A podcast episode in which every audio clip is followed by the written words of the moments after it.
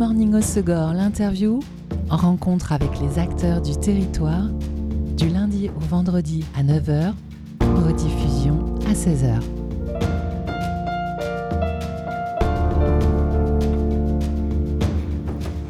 Bonjour à tous, bienvenue dans Good Morning au l'interview sur Web Radio. Selon un sondage réalisé par Librinova et le magazine Lire en 2019, 8 Français sur 10 aiment écrire et plus de la moitié ont déjà eu envie d'écrire ou ont écrit un livre. Alors pour tous ceux qui n'ont pas trouvé le temps d'écrire leur histoire ou celle des autres, et pour les 20% qui n'écrivent pas ou plus, il existe dans toute la France des écrivains publics. Ils prennent la plume pour mettre en forme vos mots, vos histoires pour un livre, un récit ou des textes plus courts. C'est sur ce métier étonnant que l'on se poche aujourd'hui en compagnie de Fanny Charpin. Gardons. Salut Fanny. Salut Élise. Euh, on dit prête plume, mais j'ai vu que prête plume, c'était quand c'était anonyme, que le nom n'était pas signé. Donc on rentrera dans cette ah distinction. Donc on te connaît ta voix sur nos ondes car tu animes depuis plus d'un an la Minute Feng Shui. Mais harmoniser notre environnement n'est pas ton seul talent. Tu es aussi euh, écrivain public. Pour euh, ceux qui n'aiment pas ou ne savent pas écrire, des talents d'écriture pour qui et pourquoi depuis que tu t'es lancé dans cette aventure? Euh, alors pour qui, pourquoi Mais il y a plusieurs profils qui peuvent, euh, qui peuvent faire appel à moi.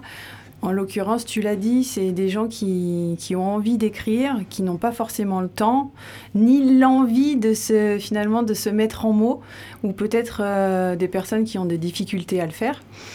Ça, c'est la première chose. Donc, euh, il m'appelle soit pour écrire euh, un livre, soit alors pour euh, raconter une expérience. Ça peut être aussi simple que ça. Parce Mais c'est beaucoup des récits de vie, en fait. Il y a beaucoup de récits de vie. En fait, la, biographie, souvent, on pense qu'elle est réservée aux, aux, personnes illustres. Et en fait, on on n'a pas besoin d'attendre d'être quelqu'un de connu ou de l'être tout simplement. Euh, il y a Guillaume Moinjon qui a inventé la biographie familiale il y a quelques décennies de ça et qui a créé un réseau de biographes dont je fais partie, qui est un réseau national. On est une centaine d'écrivains publics.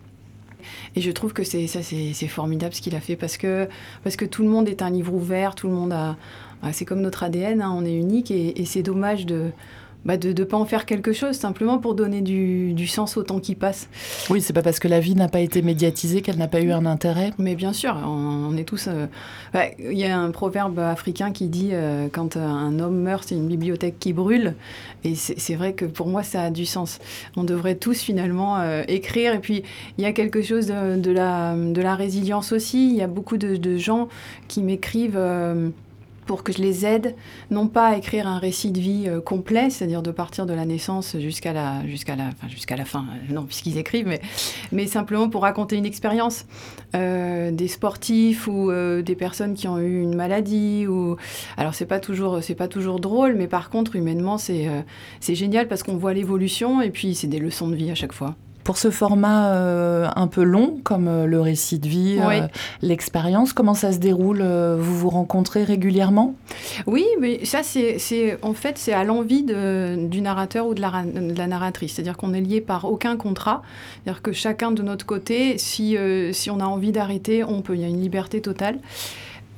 ensuite le rythme, c'est la, personne qui me l'impose. C'est-à-dire qu'on a le temps, on n'a pas le temps, on peut faire ça deux fois par semaine ou non. Se voir ou ne pas se voir, c'est-à-dire qu'il y a des gens qui n'habitent pas forcément dans le coin. Et puis maintenant, avec les, supports qui existent comme Zoom ou autres, euh, on peut se voir à distance, c'est pas un souci. Même des gens à l'étranger, parce qu'il euh, y a les audios qui existent. Donc j'ai écrit un bouquin comme ça pour une dame qui était à l'étranger, qui m'envoyait des audios sur WhatsApp.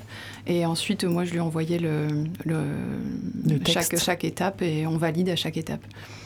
Tu le proposes aussi, on parlait de, sportifs ou euh, de personnes qui racontaient sa vie, mais ça peut être aussi pour un collectif, oui. une association qui a envie de retracer son histoire ou une entreprise aussi. Oui, bien sûr. Oui, oui, une entreprise, c'est déjà arrivé. Alors, c'est déjà arrivé. C'est pas, pas au sein vraiment de l'entreprise, mais c'était pour un départ à la retraite. Et c'était un beau cadeau, en fait, que les, euh, bah, que les, que les collègues de, la personne euh, voulaient lui offrir. Et, c'est parti de là. Après, pour l'entreprise, bon, il y a, y a, quand même des, des gens qui sont en com, en marketing, dans une entreprise pour, euh, pour faire les newsletters, tout ça, donc ça je ne fais pas. Mais oui, un récit. Euh, c'est une, bonne idée de cadeau, ça d'ailleurs, pour quelqu'un qui a passé euh, pas mal d'années dans une oui, entreprise. Oui, ça c'est une, une, belle idée, mais de toute façon, même offrir une vie, ça m'est arrivé, hein, j'avais de toute façon, c'est plein de jolies histoires, mais j'avais un monsieur qui m'avait contacté pour son papa qui commençait à perdre un peu la mémoire.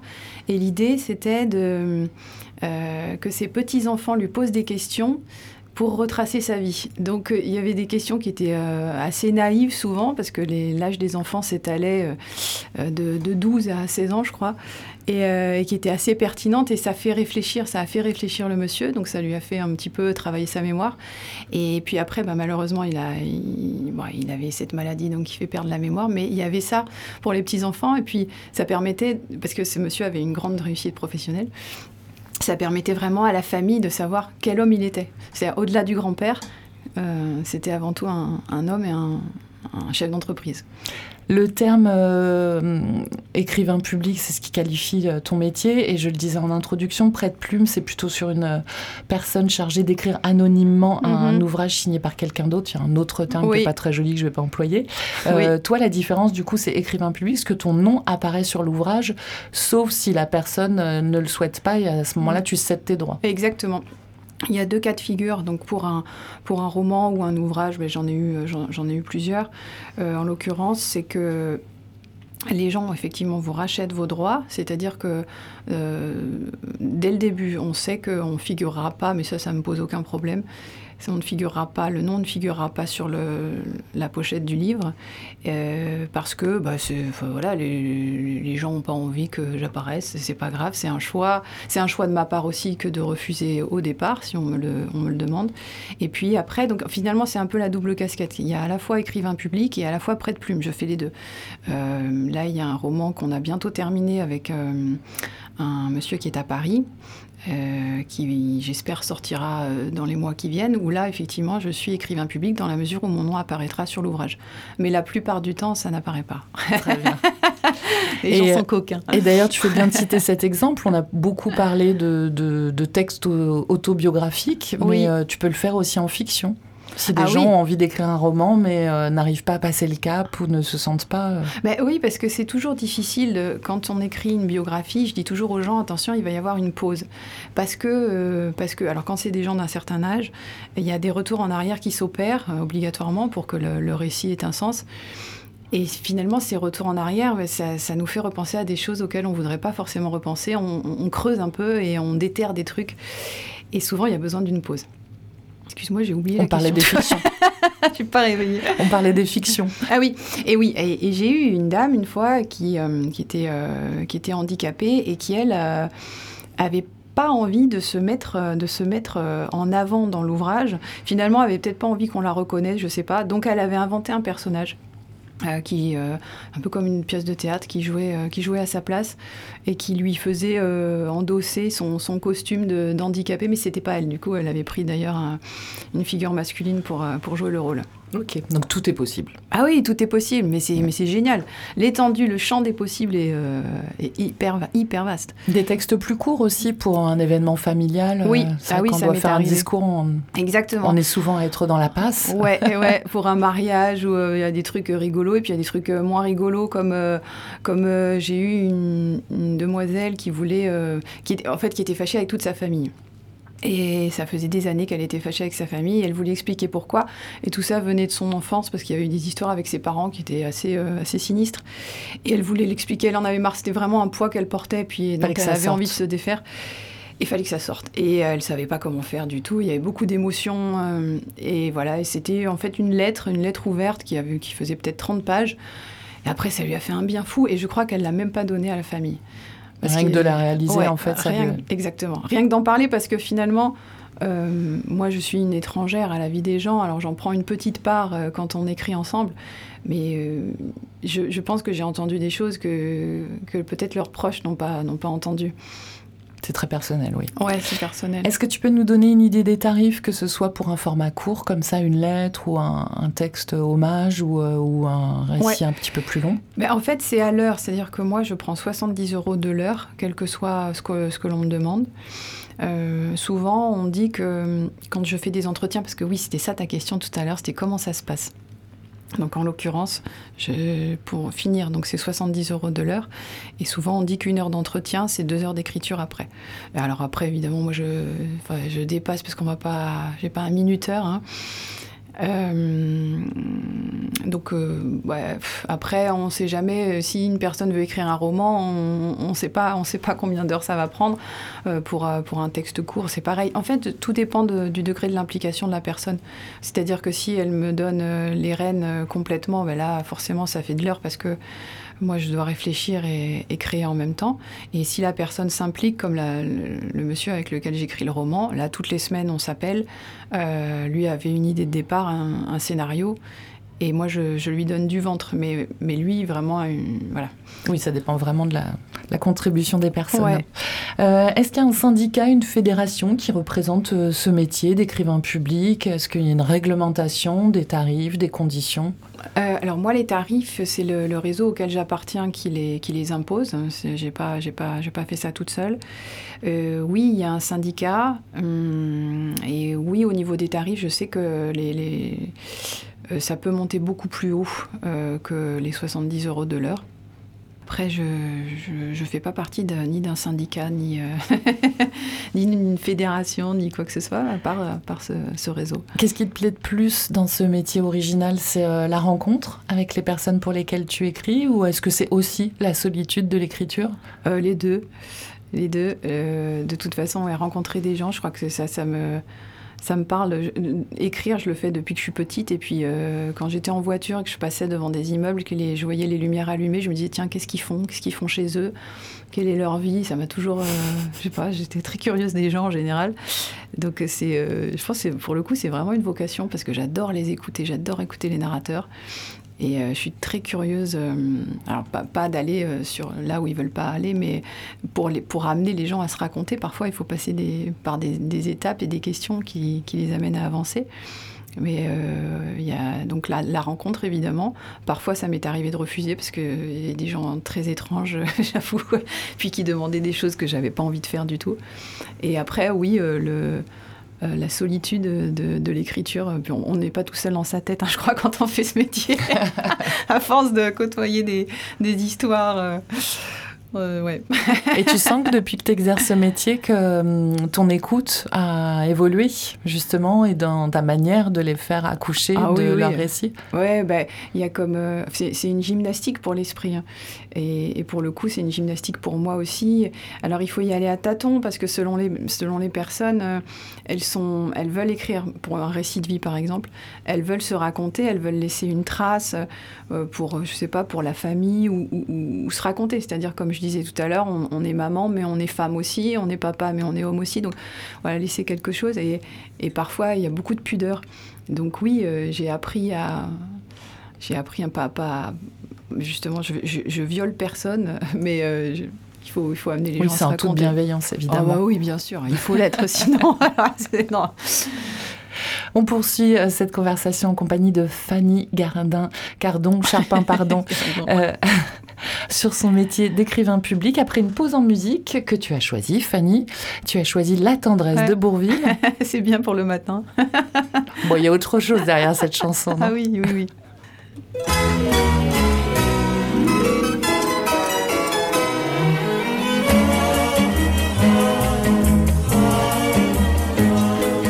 On peut vivre sans richesse, presque sans le sou. Des seigneurs et des princesses, il y en a plus beaucoup.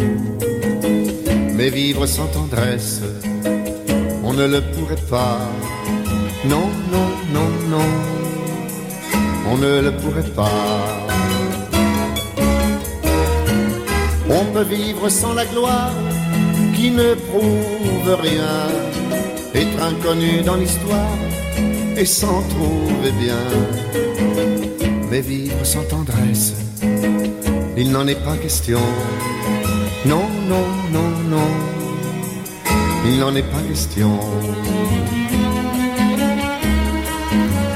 Quelle douce faiblesse, quel joli sentiment, ce besoin de tendresse qui nous vient en naissant, vraiment vraiment, vraiment.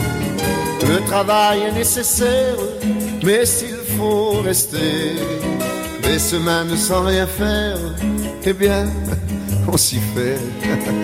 Mais vivre sans tendresse, le temps vous paraît long. Long, long, long, long, le temps paraît long. Dans le feu de la jeunesse naissent les plaisirs et l'amour fait des prouesses pour nous éblouir. Oui, mais sans la tendresse, l'amour ne serait rien. Non, non, non, non, l'amour ne serait rien. Quand la vie impitoyable vous tombe dessus, qu'on n'est plus qu'un pauvre diable, broyé et déçu. Alors, sans la tendresse d'un cœur qui nous soutient, non, non, non, non, on n'irait pas plus loin. Un enfant nous embrasse parce qu'on le rend heureux. Tous nos chagrins s'effacent, on a les larmes aux yeux. Mon Dieu, mon Dieu, mon Dieu, dans votre immense sagesse, immense ferveur, faites donc pleuvoir sans cesse au fond de nos cœurs des torrents de tendresse pour que règne l'amour, règne l'amour jusqu'à la fin des jours. Tendresse, Bourville, programmation musicale de mon invité dans Good Morning Segor, l'interview. Je suis en compagnie de Fanny Charpin-Gardon, écrivain public, qui euh, met son talent d'écriture à votre service pour des récits autobiographiques, des fictions ou des textes courts. C'est un service euh, que tu proposes, Fanny, depuis six ans. Qui sont tes clients depuis six ans Est-ce qu'il y a une, est-ce que tu as fait une sociologie? Beaucoup de personnes âgées, pas seulement? Non, pas forcément. Euh, contre toute attente, euh, les récits de vie, c'est plus des jeunes. Bah, je parlais des sportifs tout à l'heure. Euh, ou, ou, bien, ou bien cette jeune fille là qui écrit la lettre. Non, non, il n'y a pas de profil type. vraiment, parce que ça m'est arrivé aussi bien d'écrire des ouvrages didactiques, par exemple une histoire sur l'Alsace-Lorraine qui était sous couvert de bon, de revendiquer pas mal de choses, parce qu'il y avait une, histoire de spoliation au milieu, mais il fallait romancer tout ça. Euh, j'ai écrit aussi pour une, une vétérinaire qui s'était lancée dans la communication animale. Donc c'est, vraiment, c'est très, très varié. Très bien. C'est très varié. Et euh, comment t'es venue l'idée d'exercer cette euh, profession? Euh, L'idée, c'est que j'avais envie d'écrire depuis longtemps, mais je ne savais pas comment le formaliser. Et puis surtout, j'avais un métier. Euh, moi, je travaillais dans la communication et j'ai fait aussi de, de l'immobilier, et parce que j'ai fait de l'urbanisme euh, au niveau des, des, études. Et puis, il m'est arrivé une belle histoire, c'est-à-dire qu'au cours d'un déjeuner, de, après un rendez-vous tout simple, j'ai une dame qui me raconte son histoire et je lui dis, mais pourquoi vous l'écrivez pas? C'est incroyable votre histoire. Donc c'est un rendez-vous professionnel Ouais, complètement. C'était après un rendez-vous professionnel à l'époque. Et elle me dit, bah, moi, je ne sais pas écrire, donc si vous voulez, aidez-moi et on le fait. Et c'est parti de là. C'était euh, ouais, c'était une très jolie histoire d'une dame qui, je sais pas, je la raconte. Mais oui, si tu veux. avec plaisir. c'est mon histoire fétiche, j'avoue. C'est euh, une dame qui, euh, qui rêvait depuis toute petite de, faire, de faire du cinéma. Et, et, sa famille était très modeste. Elle habitait un petit village dans le sud de la France, hein, dans un coin vraiment perdu. Et puis, euh, et puis elle, elle, a gagné son argent en étant, euh, euh, à l'époque, on disait bonne, hein, enfin, dans une grande famille. Et puis elle a économisé. Et le jour où elle a dû monter à Paris, parce qu'elle a toujours été encouragée par ses parents, elle a eu un accident. Quelqu'un lui a l'a renversée. Et puis, euh, comme elle m'avait expliqué, euh, j'avais la tête de monter à Paris, enfin, en tête de, monter à Paris, mais j'avais plus la tête pour faire du cinéma parce qu'elle avait une, cicatrice sur la joue gauche suite à l'accident. Et elle a fait du coma, bon, elle était à l'hôpital, etc. Et à l'hôpital, euh, elle a vu rentrer un monsieur. Et elle, s'est dit, c'est mon mari. Et sauf que c'était son chauffard, en fait. Et puis ils se sont mariés, ils ont eu des enfants. Elle n'est jamais partie à Paris. Par contre, elle a été très heureuse avec cet homme. Elle a fondé une école de théâtre. Donc elle a voilà, elle a fait ce qu'elle s'accomplit d'une manière euh, différente. Et, euh, ça, c'était voilà, c'était la première histoire par laquelle j'ai commencé, donc euh, c'est une, belle histoire. Ce que je remarque, c'est où ce talent d'écriture, cette appétence pour l'écriture, tu as aussi le don pour faire parler les gens, parce que moi, je t'avouerais que je sors d'un rendez-vous professionnel, on me raconte pas tout ça. ouais, mais peut-être que c'est ce que je disais tout à l'heure, c'est que moi, je, je, je suis pas, j'aime pas trop parler. Euh, j'ai pas de talent pour parler. Par contre, pour écouter, euh, oui, mais parce que ça m'intéresse. Tu vois, si tu vas me raconter un truc, je, vais m'en souvenir euh, trois ans après. c'est comme ça. Faites attention quand vous parlez à fait. Je le disais en intro, tu prodigues des conseils feng shui aussi. Oui. c'est un métier qui a encore rien à voir avec celui d'écrivain public. je sens que, en fait, tu n'es pas pour suivre les conventions, que le moteur, c'est d'être heureuse de te lever le matin. En ouais, exactement. D'être. Euh, bah, après, j'ai eu un parcours, j'ai fait des études, je me destinais euh, peut-être à être. Euh, enfin, à travailler dans le droit ou j'ai fait de la communication politique, enfin, un truc. T'as commencé en rentrant dans les cases. Ouais, puis rien à voir avec le schmilblick, rien à voir avec mes envies. J'étais, comme tu disais, j'étais pas forcément heureuse de me lever le matin, enfin, en tout cas de, au niveau professionnel. Et puis, et puis l'écriture est venue j'ai eu la chance de m'installer et puis d'avoir euh, de suite des choses qui, qui, rentraient. Donc après, vous voyez, quand, je pense que quand on a un rêve et qu'on le réalise, après, euh, ça s'ouvre. Et le feng shui, euh, le feng shui ouais, comme ça, on peut, on peut dire que ça n'a rien à voir. L'un et l'autre n'ont rien à voir. Mais au fond, ça, a à voir avec l'humain, parce que c'est la base de, des deux métiers. l'envie d'écouter, l'envie de bah, d'aider quelque part. Euh, enfin, je ne vais pas passer pour euh, la mère Teresa du coin, mais, mais c'est voilà, un truc que j'aime faire en écoutant, donc je vois que ça aide, donc tant mieux. Et puis, et puis le feng shui en soi, c'est aussi euh, donner du sens à son existence, en fait. Oui, donc il y a beaucoup de liens, en bah fait, ouais, entre ces ouais. c'est pas si éloigné. le métier d'écrivain public fait partie de ceux qui pourraient être remplacés par l'intelligence artificielle. Est-ce que c'est quelque chose qui te fait peur? Bah, oui et non. Après, euh, non, parce que, parce que, parce que ça donne, ça donne l'occasion à certaines personnes de, bah, de, de, se réaliser quelque part. Moi, j'ai des gens qui, m'ont dit bah non, c'est bon, j'ai envie d'écrire un livre pour enfants. J'ai demandé à l'IA, elle l'a fait très bien. Bah, après, pourquoi pas? Moi, ma démarche, c'est pas tant. Je suis pas, suis pas écrivaine. Euh, à succès, peut-être que ces gens-là, ça peut leur poser des soucis. Euh, mais moi, encore une fois, je, les gens me font appel à moi parce qu'ils ont envie de quelque chose. Donc s'ils font appel à l'IA, peut-être que l'impact dans leur vie sera moins, enfin par rapport à ce qu'ils attendent, euh, sera moins, moins important. Tu écris pour les autres, est-ce que tu écris pour toi aussi? Oui, j'ai écrit un roman il y a un petit moment maintenant. Euh, j'en écris un deuxième, mais c'est pas. Voilà, j'aime bien écrire pour les, pour les autres aussi. Mais oui, écrire. De toute façon, il faut que j'écrive. Alors, quand il y a personne qui me demande, bah, j'écris. Et quand tu dis j'aime bien écrire pour les autres, ça veut dire que c'est plus simple pour toi d'écrire pour les autres que pour toi Ouais, peut-être. J'aime bien. Bah, je, euh, moi, j'ai fait du théâtre quand j'étais quand j'étais plus jeune et je pense que quand on écrit pour les autres, on, devient un peu les autres, tu vois. Ça, me permet quand je disais que j'étais pas toute seule dans ma tête. non mais sans passer pour folle, mais ça te permet de, découvrir toujours un peu plus d'humanité parce que les trajectoires, tu dis ah ouais ça c'est un truc, je sais pas, de faire des liens, de se découvrir soi aussi. Et ce livre euh, signé à quatre mains, ou je ne sais pas si c'est à l'informatique, on peut dire quatre mains, si c'est au stylo, c'est deux mains. Oui, il va paraître chez un éditeur, il sera auto-publié On ne sait pas, non, je pense qu'on va essayer de trouver un éditeur.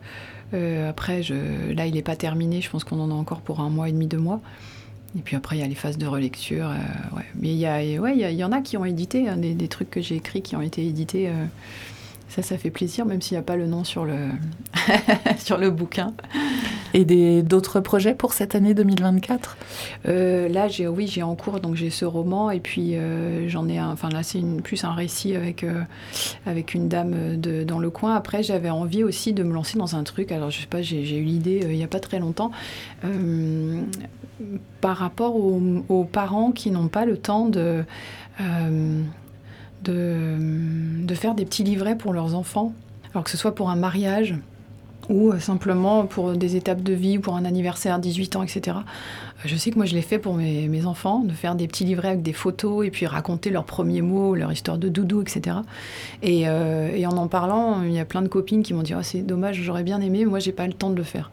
je me suis dit tiens pourquoi pas proposer ça? Parce que euh, encore une fois c'est l'histoire de laisser une trace et puis quand je vois mes gamins qui prennent leur leur petit carnet de vie euh, qui se replonge dans l'enfance. Euh, je pense que c'est, on, a besoin de cet ancrage. Enfin, j'ai rencontré une, euh, demoiselle dont j'ai écrit la biographie qui était, qui était roumaine et qui était issue d'un orphelinat qui avait été abandonné du temps où Ceausescu demandait à toutes les familles, malheureusement, de, bah, de, leur donner leurs enfants, en fait, hein, pour en faire des petits soldats après. Et, cette jeune fille, justement, elle n'avait pas cet ancrage, elle n'avait pas ce, cette historique familiale qui lui permettait de savoir vraiment qui, qui elle était, en fait. Et voilà, c'est pour ça que j'aime bien écrire aussi les biographies. Ça. Et puis c'est vrai que ça a un côté désuet, l'écriture, encore en 2024, et pour autant, mm. on sent qu'il y a d'autant plus ce besoin avec euh, l'invasion du numérique, en fait. Oui, bah, tu vois, regarde, euh, regarde les réseaux sociaux, et il y a plein de gens qui aiment se raconter, alors que ce soit au détour d'un plat qu'on mange le midi, ou euh, je sais pas, d'un saut en parachute.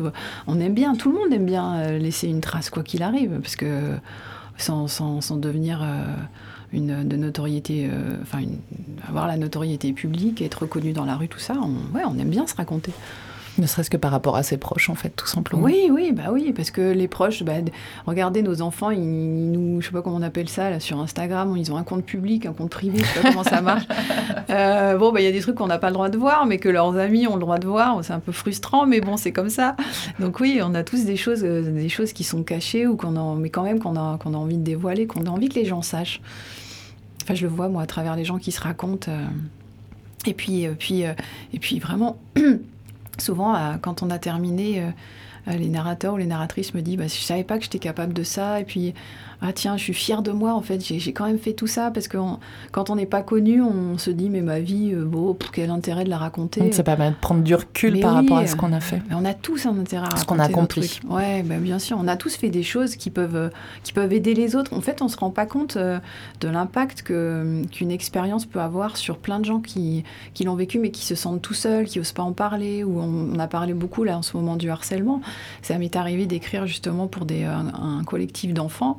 Euh, et ben ça, a beaucoup servi en fait parce que euh, euh, bah parce que après il y a eu une émulation autour de ça et, ça a permis à d'autres enfants de venir voir les maîtresses se dire bah ah c'est ça le harcèlement bah d'accord bah moi j'ai vécu ça ou il y a du retentissement, quoi qu'il arrive, même si c'est le champ et enfin le réseau. Quel que soit le cercle, la taille du cercle. Si c'est court ou long, il y, a, un impact. Même pour soi, il y a un impact. On peut te retrouver sur les internets, écrirepourvous.com pour ce service d'écrivain public. Et puis euh, tous les samedis, euh, on entend ta voix nous prodiguer des conseils Feng Shui. C'est à 9h sur Web Radio pour la Minute Feng Shui. Merci beaucoup Fanny. Salut, merci beaucoup. C'était Good Morning Osogor, l'interview. Rencontre avec les acteurs du territoire, du lundi au vendredi à 9h, rediffusion à 16h.